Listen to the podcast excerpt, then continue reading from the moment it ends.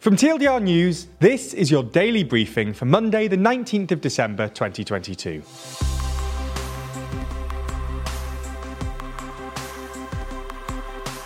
Good afternoon. In today's Spotlight story, we run through Elon Musk's Twitter poll on whether he should step down as Twitter CEO.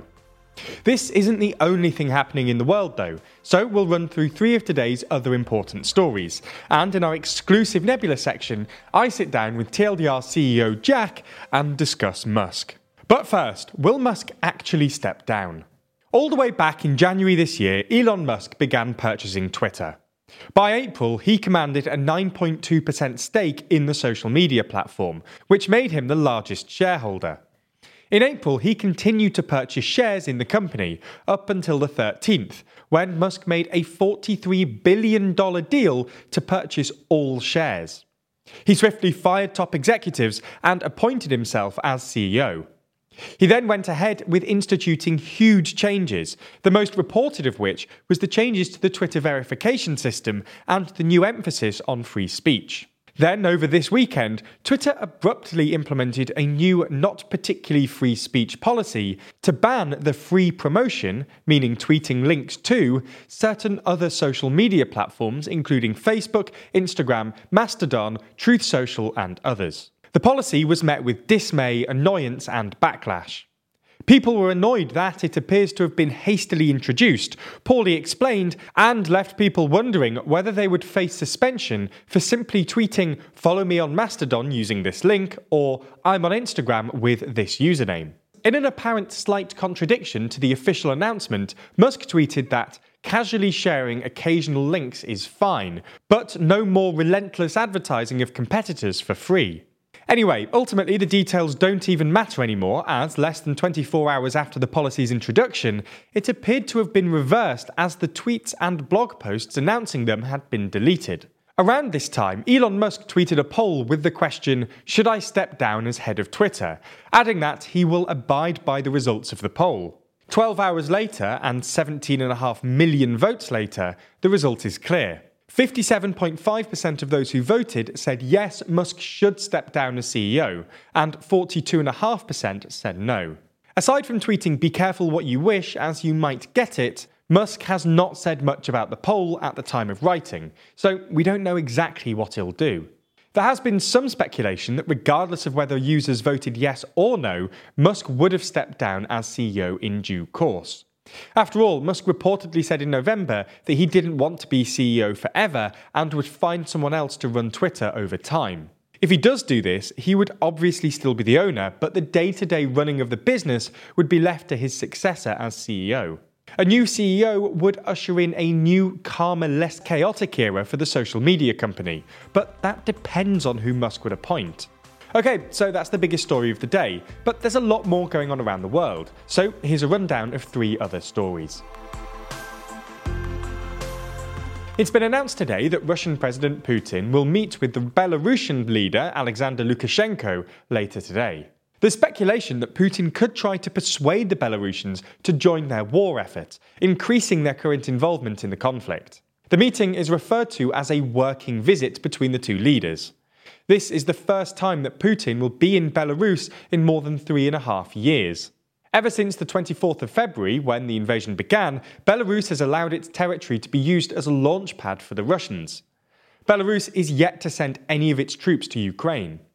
If Belarus does decide to enter the war fully with the Russians, it could mean another front opening in the conflict. In anticipation, Ukrainian President Volodymyr Zelensky has said that his country is ready for all possible defense scenarios against Russia and its allies.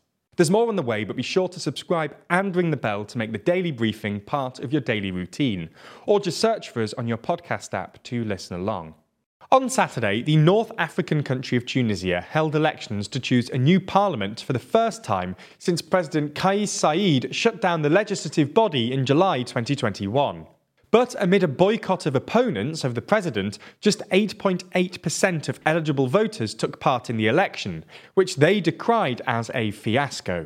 The vote was held 12 years to the day since Mohamed Bouazizi, a Tunisian street vendor who set himself on fire, a move which was the catalyst for the Tunisian revolution that brought democracy to the country and also the wider Arab Spring. But critics of Saied said that he has reversed much of the democratic progress made in Tunisia since the fall of the Ben Ali regime in 2011. Since shutting down parliament more than a year ago, Saied has ruled by decree and consolidated power in the presidential office through a new constitution approved in a boycotted referendum.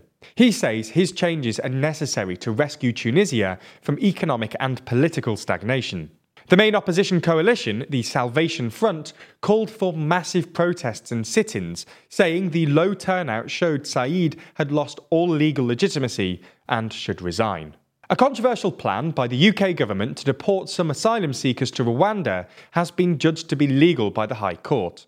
Under an agreement with Rwanda, the British government wants to deport some asylum seekers who enter the UK by crossing the English Channel by boat to the small African country where they will be able to lodge an asylum claim.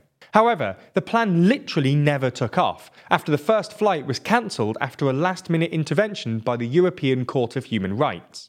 Charities, campaign groups and lawyers representing asylum seekers challenged the Rwanda plan in the UK courts, arguing that it's illegal, unworkable and inhumane, and that Rwanda was not a safe destination. But today, the High Court has sided with the government and said the plan is lawful and does not breach the UN's Refugee Convention or human rights laws. The court did say, however, that the cases of 8 individual asylum seekers has not been properly considered and needed reconsidering. There may still be a long legal journey before deportation flights to Rwanda actually take off, though. The decision is widely expected to be appealed in higher courts. We're ending the main section of the Daily Briefing today with an uplifting story. The US is set to ban the trade of shark fins in a move that's being hailed by conservationists. Shark finning involves cutting off shark fins and dumping the body back into the ocean. The actual practice is illegal in US waters. However, a considerable amount of trading of shark fins happens in US territory. The new bill, which is expected to be signed into law by President Biden, will ban Americans from possessing, buying, selling or transporting shark fins or products containing shark fins. That's all we have time for on YouTube, but if you want to see our discussion of Elon Musk's decision to poll his Twitter followers about whether he should step down as the head of Twitter, then watch the extended ad-free edition of the Daily Briefing over on Nebula. Now might be the time to do it, as there's an offer which gets you a year of membership for less than $1 a month. That's huge because Nebula subscribers not only get everything you've already watched ad-free, but also an extended edition of the show every single day, available to watch on Nebula or stream on your podcast app of choice. They also get access to a ton of other exclusive ad-free TLDR content, as well as videos from all your favourite creators. The good news is, like I mentioned, our friends at CuriosityStream, the streaming service which offers you some of the world's best documentaries, is offering an incredible deal whereby you can get both platforms, CuriosityStream and Nebula, for less than $12 a year.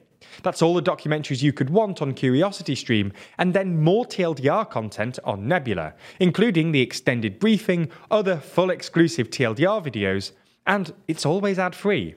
Click the link below to get both services for less than $1 a month, a deal which doesn't last long, and support the channel.